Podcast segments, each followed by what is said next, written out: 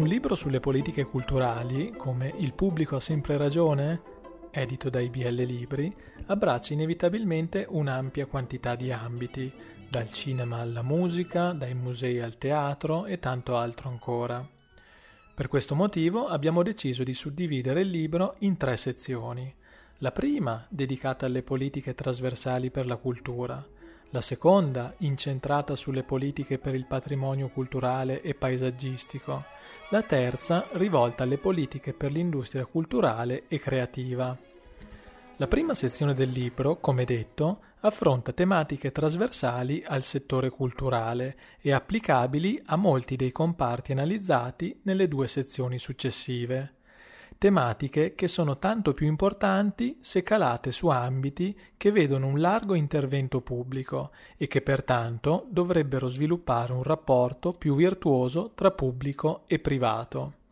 Si pensi ad esempio alla questione della burocrazia, che oggi è d'ostacolo alla realizzazione fruttuosa di partnership pubblico-private legate ai beni culturali, oppure al tema del fisco, fondamentale a causa della costante difficoltà del settore culturale ad attrarre risorse e utilizzabile come leva per incentivare donazioni e investimenti.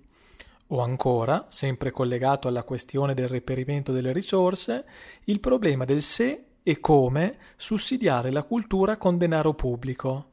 Il ricorso alla leva fiscale è preferibile a un sistema di finanziamento diretto. Altri meccanismi, più efficienti e più rispettosi delle preferenze degli individui, vedono lo spostamento del sussidio dall'offerta alla domanda, come viene infatti proposto nel capitolo sui voucher. Da diversi anni si è poi imposto il tema delle cosiddette città creative, una questione che coinvolge aspetti di natura urbanistica, sociale e non solo, e che ha portato a riflettere su come stimolare e vivacizzare il tessuto culturale delle città. La prospettiva qui esposta è in sostanza quella che guida all'incirca un po' tutti i contributi. È preferibile che le amministrazioni pubbliche non siano troppo creative nello svolgere le loro funzioni regolatorie.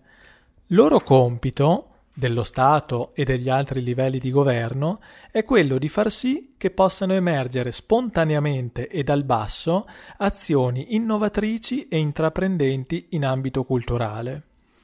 Per questo, in un libro sulle politiche culturali, non si può non includere un capitolo sul sistema educativo, come condizione di base per formare individui in grado di mettere successivamente in atto tali azioni innovatrici e intraprendenti e di potersi accostare all'arte e alla cultura dotati di alcuni strumenti essenziali di comprensione. L'esortazione che chiude il contributo sulla musica, in cui si aspica un diverso e migliore insegnamento della disciplina va proprio in tale direzione, nella direzione di una scuola libera e plurale, che contempli al proprio interno non solo una maggiore varietà dei soggetti, pubblici e privati, che si occupano di fornire l'istruzione e l'educazione dei ragazzi, ma soprattutto che sia meno rigida nel voler uniformare i programmi scolastici o le stesse metodologie didattiche, è solo dal pluralismo, dalla ricerca di strade diverse, che si può stimolare la curiosità, la vivacità e la creatività, garantendo, come detto, una cornice semplice e leggera di regole comuni, come guida generale per il legislatore. Principio quest'ultimo che andrebbe seguito anche nel diritto d'autore. Qui ci troviamo di fronte a un settore che ha natura controversa, che include aspetti di tipo etico ed economico, il cui obiettivo è quello di contemperare i diritti del realizzatore dell'opera d'ingegno senza nello stesso tempo frenare la circolazione e la diffusione dell'arte.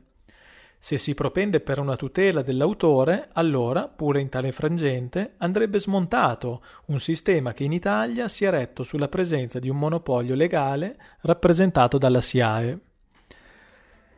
Nelle prossime due puntate vedremo più nel dettaglio quali sono i contenuti delle successive due sezioni che costituiscono il libro Il pubblico ha sempre ragione? Presente e futuro delle politiche culturali.